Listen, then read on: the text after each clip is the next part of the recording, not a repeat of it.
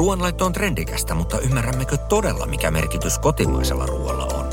Ruoantuotantoon liittyy Euroopan tasolla paljon ympäristöhuolia, kannattavuusongelmia ja polarisoituneita mielipiteitä. Tervetuloa Elsi Kataisen Ruokaradion viimeisen jakson pariin. Ruokahävikki on paitsi raaka-aineiden, myös monikertaisen työn tuhlausta. Kaikki haluavat vähentää ruokahävikkiä, mutta millä keinolla onnistumme? Onko ratkaisu, kuten usein muutoinkin, lapsissa? Entä millaisia kuluttajia tämän päivän lapsista kasvaa ja miten siihen pyritään vaikuttamaan? Ohjelman kustantaa Renew Europe-ryhmä ja Euroopan parlamentti. Ruokaradiossa puhutaan tänään ruokahävikistä. Olen saanut tänne vieraakseni Biovaaka Oyn asiakkuusjohtaja Matias Kriinin. Hei. Tervetuloa. Kiitos, kiva olla täällä. Ja Hävikkifoorumi hankkeen edustajan Jenni Vaineoranna. Lämpimästi tervetuloa. Kiitos kutsusta. Mahtavaa. Tiedätte kaiken siitä, miten ruokaa ei pidä hävittää. Nyt me halutaan kuulla se ja keskustella siitä. Kuinka suuresta ongelmasta itse asiassa ruokahävikistä on kyse, kun puhutaan vaikka Suomen tasolla? Luonnonvarakeskuksen uusimpien tutkimusten mukaan koko elintarvikeketjussa Suomessa muodostuu tuommoinen 360 miljoonaa kiloa ruokahävikkiä. Eli tota, aika suurista määristä puhutaan. Todellakin. Jos miettii, että kaikesta niin kuin syömäkelpoisesta ruoasta haaskataan niin kuin koko tässä elintarvikeketjussa 10-15 prosenttia. Jos miettii globaalisti tätä ongelmaa, niin sehän on ihan valtava. Jos miettii, että kolmasosa kaikesta ruoasta, mitä tuotetaan maailmassa, niin heitetään pois. Niin, niin se antaa jonkinnäköisen kuvan siitä, sen, sen ongelman laajuudesta. Voi hyvin miettiä sen sillä, silläkin tavalla, jos miettii tätä ympäristöpuolta siinä, että jos ruokahävikki olisi maa, niin tota, se olisi kolmanneksi suurin saastuttaja Yhdysvaltojen ja Kiinan jälkeen. Tämä vertaus kyllä pistää ongelman niin kuin mittasuhteeseen. Todella mittava ongelma, jota ei mielletä. Me kaikki saamme aikaiseksi ruokahävikkiä niin kuin ihan omissa kotitalouksissamme. Mikä, miksi ruokahävikki on niin suuri ongelma? Jos vielä ihan rautalangassa väännetään, ruokahävikin ongelmallisuudesta puhuessa usein äh, keskitytään vähän niihin kilomääriin ja niistä puhumiseen, mikä tietysti on ihan valtavia, valtavia summia, mitä sitä hävikkiä menee niin kuin globaalisti ja Suomessakin. Toisaalta taas sitten siinä on kyse paljon muustakin kuin vaan niistä kilomääristä, eli se on ihan niin kuin tämmöinen eettinen, taloudellinen ja ekologinen ongelma, mikä meillä on, on käsillä ja se on ihan tämmöinen niin kuin globaalistikin tämmöinen epätasa-arvon asia, eli se, että kun globaalisti nälänhädän määrä kasvaa, niin samalla sitten ruokahävikin määrä on kasvava. Ja se on siinä näkökulmasta niin kuin eettisyys näkökulma myöskin. Kyllä, eli tuota, niin kuin kaikessa muussakin tämä kestävyys, siihen liittyy taloudelliset, totta kai ilmasto- ja ympäristökysymykset ja myös sosiaaliset kysymykset. Ruokahävikissä toteutuu nämä kaikki yhtä, yhtä lailla. Niin järeästä asiasta on todella kysymys ja te olette tehneet asian eteen jotakin, ette vain puhu, mutta mitä ihmettä tehdään biovaakassa ja mitä ihmettä te teette Hävikki-foorumissa? Matias, voitko kertoa, mikä on Biovaaka Oy ja mitä se tekee? No joo, joo siis tämä Biovaaka lähti liikkeelle äh, Lappeenrannasta 2017 tota, silloisen Saimaan ammattikoulun hankkeesta ja, ja tota, heidän vararehtorin toimeksiannosta sitten tähän koulun oman ravintolan ruokahävikin pienentämiseen. Siitä se lähti liikkeelle ja, ja nyt se on tässä muutamassa vuodessa sitten kasvanut, kasvanut vahvasti ja me ollaan nyt ympäri Suomen kunnissa, kuten ää, taisin mainita, niin 15 prosenttia Suomen kunnista on jo meidän asiakkaina, eli ollaan kouluissa, koulussa hyvin läsnä, ää, ravintoloissa yksityispuolella, eli, eli tätä ravintolapuolta autetaan nimenomaan siinä, että ää, vähennetään sitä ruokahävikkiä, mitä syntyy siellä ravintolamaailmassa. Tuodaan se ruokahävikki näkyväksi, se on se ensimmäinen juttu siinä on myös se, se, se nimenomaan näissä kouluissa, että halutaan tuoda oppilaille ää, sitä, sitä näkyväksi. Eli kun he heittävät pois ruokaa, niin saavat välitöntä palautetta siitä meidän näytöstä, että paljonko sinne nyt sitä ruokahävikkiä oikein meni. Sitten myös ravintolan tai koulun johto saa sitten käyttöönsä nämä raportit meiltä, miltä pystyvät hyvin tarkasti seuraamaan, että mitä on heitetty pois ja milloinkin. Eli siellä on oikeasti tämmöinen niin vaaka, joka heti nuhtelee, kun heitetään ruokaa roskiin, niinkö? Joo, tai niin, se, se, voi olla, se, se voi antaa vähän erinäköistä palautetta, että nyt meillä on tuommoiset hymiöt siinä, että, että tota, sen voi tietysti asettaa ne rajat miten haluaa, mutta yleensä se on niin, että jos alle 25 grammaa, niin tulee vihreä ja yli 20, tai 25-50, niin, niin keltainen ja sitten punasta, jos on yli 50. Että tätä ollaan huomattu, että täällä on hyvin niin kuin iso vaikutus siihen käyttäytymiseen ja kuinka paljon sitä sitten otetaan, sitä ruokaa. No, entäs Jenni? Mitä tehdään Hävikki-foorumissa tai siihen liittyvässä hankkeessa? Meillähän on globaalisti ruokahävikki tunnistettu merkittäväksi ongelmaksi ja siihen on meillä YK on kestävän kehityksen tavoite ja myöskin EU ja Suomi on, on sitoutunut tähän tavoitteeseen, eli puolittaa ruokahävikki vuoteen 2030 mennessä. Ja se puolittamistavoite on tosi tiukka. Saavuttaa, ellei me keksitä sitten myöskin uusia ratkaisuja, miten taklata sitä ruokahävikkiä. Ja hävikkifoorumi pyrkii olemaan osa ratkaisua, että ruokahävikki saadaan pienemmäksi sitten kotitalouksien osalta. Kova tavoite kahdeksassa vuodessa noin täysin puolittaa hyvä, että tavoitteet on kunnianhimoisia, mutta kun suuri osa tehdään kotitalouksissa, niin minkälaisia salapoliisia työtä teidän täytyy tehdä, että pääsette sinne kotitalouksiin ihmisten tapoja parantamaan? Toi biovaaka on kyllä siinä, siinä hyvä, että se tekee niin kuin näkyväksi sitä ruokahävikin määrää, koska usein ihmisellä on vähän sellainen ajatus, että ihan meillä nyt mene ruokaa hukkaan. Mutta sitten kun Joo. se tehdäänkin näkyväksi, ja itse asiassa tutkimusten mukaan on myöskin havaittu yhteys siinä, että kuinka paljon hävikkiä menee semmoisessa kotitalouksissa lajitellaan, siis biojäte versus sellaiset, jossa ei lajitella. Eli siinäkin on kytkös, kun ihminen lajittelee sitä jätettä, niin sen tulee näkyväksi. Se, mitä kuullaan meidänkin asiakkaalta yleensä eh, ensimmäisenä on se, että no ei meillä ole hävikkiä, että kyllä me, me, me tiedetään kyllä ja me osataan. Ja sitten kun biovaaka otetaan käyttöön, niin kyllä sitten huomataan, että no onhan meilläkin sitä hävikkiä mm. kuitenkin. Että Yhteiskuntahan on pyrkinyt auttamaan asiaa muun muassa tekemään tämmöisiä erilaisia pakkauskokoja. Suomessa on paljon yhden hengen talouksia ja ruokahyllylle on ilmestynyt semmoisia pienempiä pakkauksia. Toisaalta on sitten isommille perheille semmoisia suurpakkauksia. Mutta tuota, esimerkiksi tuolla Euroopan unionissa ja Green Dealin yhteydessähän kiertotalous on hyvin vahvassa roolissa. Ja siinä yhteydessä muun muassa ruokarasvojen käyttöön niin kuin uusiutuviin polttoaineisiin muun muassa pyritään edistämään – Minkälaisia vinkkejä teillä olisi, olisi sitten poliitikoille, päättäjille, miten tätä asiaa saataisiin paremmin vielä hanskattua sillä tavalla, että käännettäisiin tämä hävikki hyödyksi?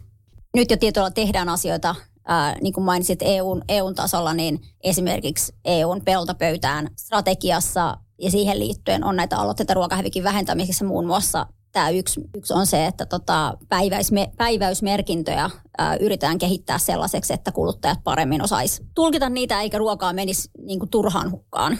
Joo, ja kyllä se niin kuin meidänkin tässä osa-alueella, missä me, me työskennellään, niin ää, seurataan paljon, mitä, mitä tapahtuu maailmalla ja EU:ssa nimenomaan ja miten se heijastuu tänne Suomeen. Mitä, mit, mikä olisi se paras tapa saada vielä nämä, nämä tota, ravintolat ja, ja, ja ammattilaiskeittiöt ottamaan sen huomioon vielä paremmin kuin se nyt. Että tota, kyllä me nähdään vielä paljon, paljon sitä, että kynällä ja paperilla rekisteröidään sitä hävikkiä ja, ja sanotaan, että kyllä tämä on, meillä on homma hanskassa, mutta tota, itse, itse näkisin sen sillä tavalla, että toivoisin, että jos mietitään nyt vähän tulevaisuutta vielä, niin, niin tota, että vielä enemmän otettaisiin tämä, tämä ruokahävikki huomioon jo siinä, niin kun tehdään hankintoja, ostetaan sitä ruokaa sisään ravintolaan ja, ja tuodaan sitä entistä paremmin näkyväksi. Yksi, yksi tietysti asia, mitä, mitä toivoisi, että politiikassa edelleenkin pidettäisiin sitä, kun vietään ruokajärjestelmän kehittämästä kestävämmäksi, että se ruokahävikki näkyisi siellä semmoisena tärkeänä keskeisenä Joo. asiana jatkossakin, että sitä ei niin kuin väheksyttäisi. Jotenkin itse näen sen niin, että, että mikään ruokajärjestelmä tai ruokavalio ei voi olla kestävä, jos sitä tehottomasti sitä ruokaa käytetään ja sitä hävikin määrää siinä ei ole minimoitu. Todella tärkeitä näkökohtia. Hyvää evästä myös omaan, omaan reppuun, ruokareppuun. Öm, viimeisenä mä haluan kysyä teiltä kummaltakin sen, että nyt kun on joulu takana ja niitä ehkä niitä kinkun jätteitä tai muuta on siellä vielä jääkaapissa jossakin, niin mitkä on teidän vinkit ja parhaat käytännöt? Miten, miten tuot joulu, runsaan joulupöydän antimen jalostatte myöskin niin kuin seuraaville päiville ja ehkä uuteen vuoteen? Oli herkullinen kysymys, koska, koska meillä on hävikkifoorumissa juuri mene, on ollut meneillään just tässä joulun ajan tämmöinen kiva kamppis, jossa on ollut nimenomaan ideana Aha. vähän auttaa ihmisiä okay. tässä joulun ajan hävikin taklaamisessa ja se jatkuu tonne tammikuun ekalle viikolle asti niin kannattaa lähteä hävikkifoorumia seuraamaan somessa, niin sieltä saa parhaat vinkit. Mutta itsellä siis sehän lähtee ihan siitä suunnitteluvaiheesta, eli Eli vaikka se saattaa vähän eri puraa perheessä aiheuttaa, niin miettii jo ennen joulua ensinnäkin sen, että ei väkisin yritä kaikkia perinteisiä ruokia sinne pöytään ottaa, vaan ottaa ne, mitä oikeasti perheessä syödään. Ja esimerkiksi hankkeessakin kehitetyllä saa syödä sivuilla löytyy semmoinen hauska reseptihaku, minne voi syöttää niitä Aha. erilaisia raaka-aineita, jos ei millään itse keksi, että miten sitä soveltaa ja luovasti tehdä jotain tähdenruokaa. Tuo on ehdottomasti sellainen sivusto, jolle kannattaa mennä katsomaan, että miten tähteistä saa uudestaan herkkuja. Entäs Matias? No joo, mä just mietin tota samaa asiaa, että tota, kyllä tämä on ehkä vähän muuttunut tämä käytäntö, ainakin meidän, meidän perheessä, että ennen vanhaan oli paljon laajempi valikoima niitä ruokia joulupöydässä, mutta tota, sitten meillä on onneksi aika iso suku, että ei sitä nyt varmasti niin hirveästi, hirveästi edes jää, jää että tota, tietenkin sen joulun yli syö sitä, sitä jouluruokaa, mutta kyllä se nyt melkeinpä siihen sitten jää, että, hirveästi ehkä, ehkä sitä hävikkiä ei siinä, siinä vaiheessa synny meillä ainakaan. Palaamme pienen katkon jälkeen keskustelemaan ruuasta ja ruokakasvatuksesta. Vieraaksi studioon saapuvat Elintarviketeollisuusliiton johtaja Marleena Tanhuanpää ja Ruokatietoyhdistyksen ruokakasvatuksen asiantuntija Noora Laukkanen. Ohjelman kustantaa Renew Europe-ryhmä ja Euroopan parlamentti. Tervetuloa takaisin Elsi Kataisen Ruokaradion pariin. Ohjelman kustantaa Renew Europe-ryhmä ja Euroopan parlamentti. No niin, Ruokaradion keskustelu jatkuu. Tässä osiossa me keskitymme ruokakasvatukseen ja kuluttajavalistukseen. Mä oon saanut tänne kaksi upeaa leidiä vierakseni. Elintarviketeollisuusliiton johtaja Marleena Tanhuanpää. Tervetuloa. Kiitos. Sä oot työssä tekemisissä lapsiin kohdistuvan markkinoinnin vapaaehtoisen rajoittamisen kanssa, eikö totta? No sivuan myös sitä aihepiiriä kyllä, eli, eli tuota, omassa, omassa työssäni keskityn elintarvikelainsäädäntöön, tutkimuksen, ravitsemukseen ja sitä kautta sitten myös tämäkin aihepiiri tulee lähelle. Aivan. Ja lämpimästi tervetuloa myös Ruokatietoyhdistys ryn ruokakasvatuksen asiantuntija Noora Laukkanen. Kiitoksia. Teidän ö, osaamisalueessanne on yhtymäkohtia, eikö totta? Joo, Kyllä, aika paljonkin yhtymäkohtia, että, että lasten ja nuorten kanssa tietysti jossain määrin molemmat tehdään töitä, eli siellä ehkä elintarviketeollisuusliitossa enemmän niin kuin markkinoinnin näkökulmasta ja ravitsemuksen, kuten sanoit. Ja sitten myös meillä, meillä tehdään paljon ruokakasvatusoppimateriaalia esimerkiksi, minkä parissa itse sitten teen töitä. Mielenkiintoista ja tosi olennainen osa, osa elintarviketeollisuutta, ruokamarkkinoita. Ruokamarkkinathan on kova bisnes maailmalla ja myös meillä. Ja ilman muuta siihen sitten liittyy mainonta, markkinointi. Jos lähdettäisiin tällaisesta lähtöoletuksesta, että, tai kysyn oikeastaan teiltä, että onko olemassa eettistä mainontaa? Mä olen aika vakuuttunut siitä, että suomalaiset elintarvikeyritykset markkinoivat varsin vastuullisesti. Totta kai aina on kehitettävää ja parannettavaa, mutta milloin se kokemus, että hyvin vastuullisella tavalla asioita viestitään. Ja meillä on toisaalta, niin kuin, mikäs meillä on viestiessä, kun meillä on hyvin, meillä on erinomaiset tuotteet, erinomaiset raaka-aineet.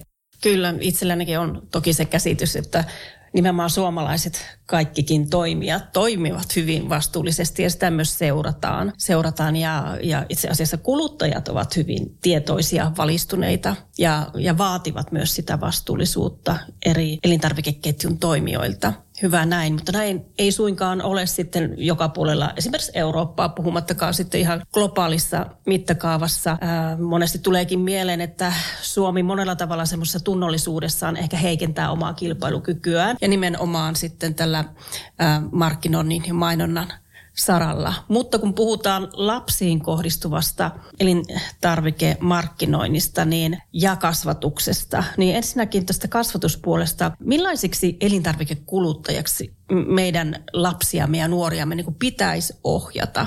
Mihin, mihin pyritään ja millä keinoin?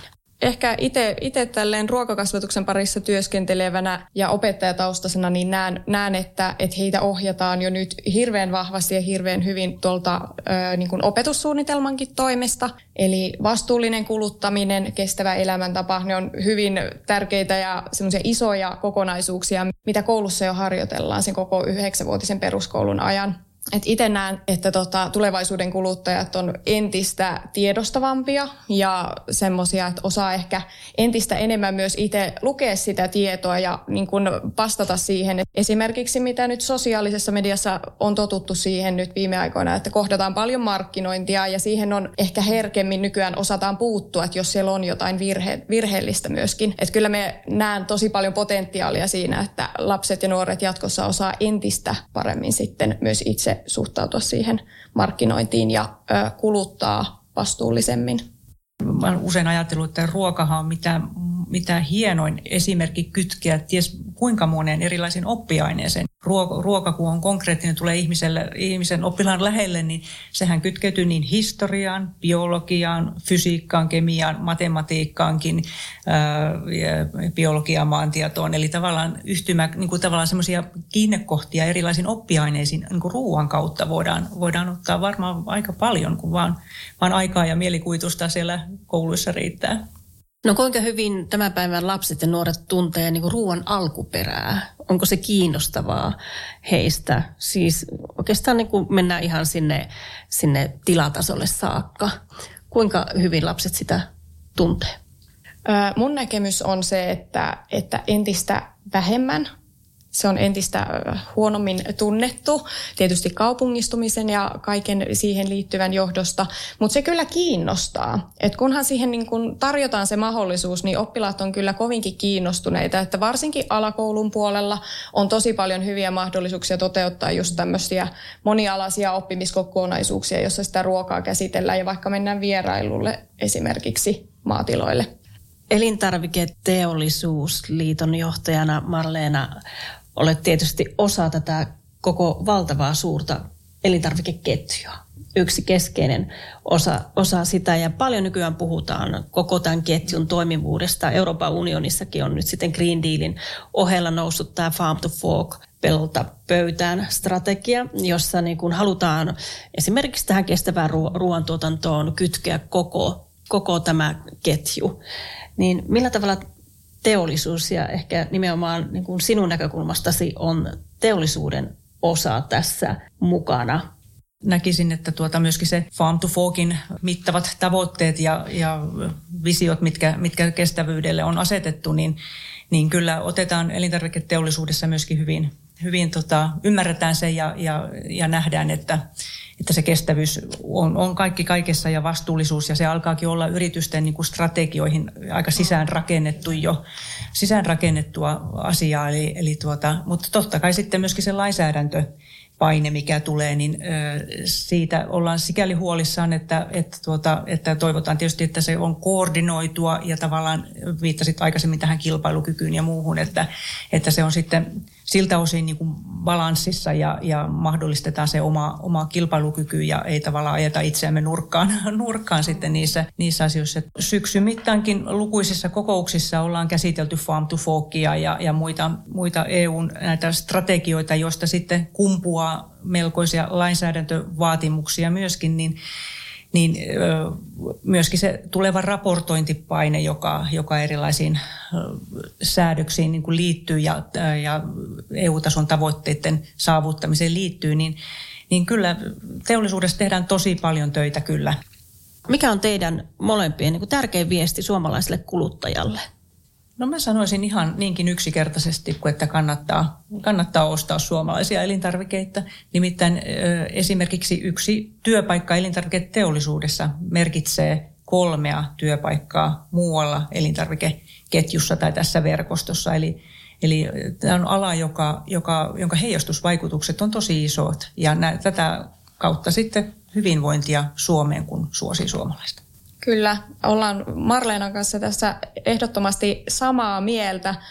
Ja ruokaketju noin ylipäätäänkin se työllistää Suomessa sen kolme, 340 000 henkilöä suurin piirtein, että se on ihan valtava määrä, mitä siellä ihmisiä tekee töitä. Ja sitä, sitä kyllä mielellään sitten toivotaan, että tuetaan myöskin.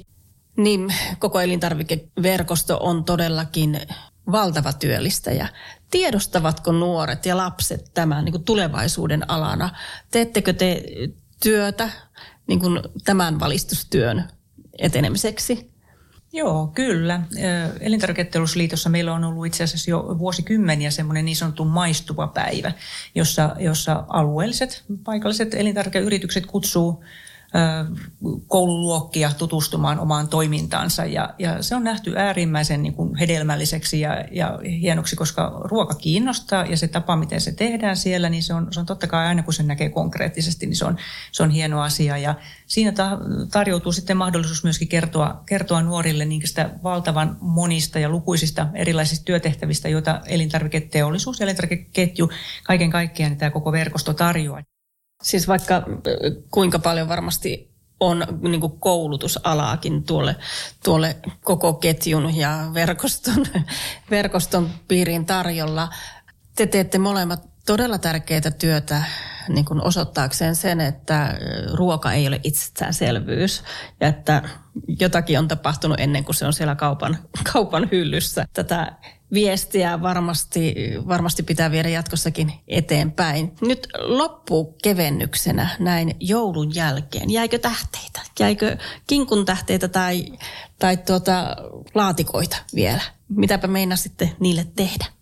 Joo, kyllä jäi, tai sanotaan, että ei jäänyt, koska aiomme syödä ne vielä. Kyllä meillä maistuu jouluruoka pitkään vielä näiden varsinaisten joulupyhien jälkeenkin ja, ja ilolla, ruokailoa viljelemme tässäkin asiassa. Eli tota, se ruokailo on kaiken kaikkiaan meille hyvin, hyvin tärkeä viesti niin kuin ylipäätään, ylipäätään, että ruoasta ei saa ahdistua, vaan ruoasta pitää nauttia ja iloita.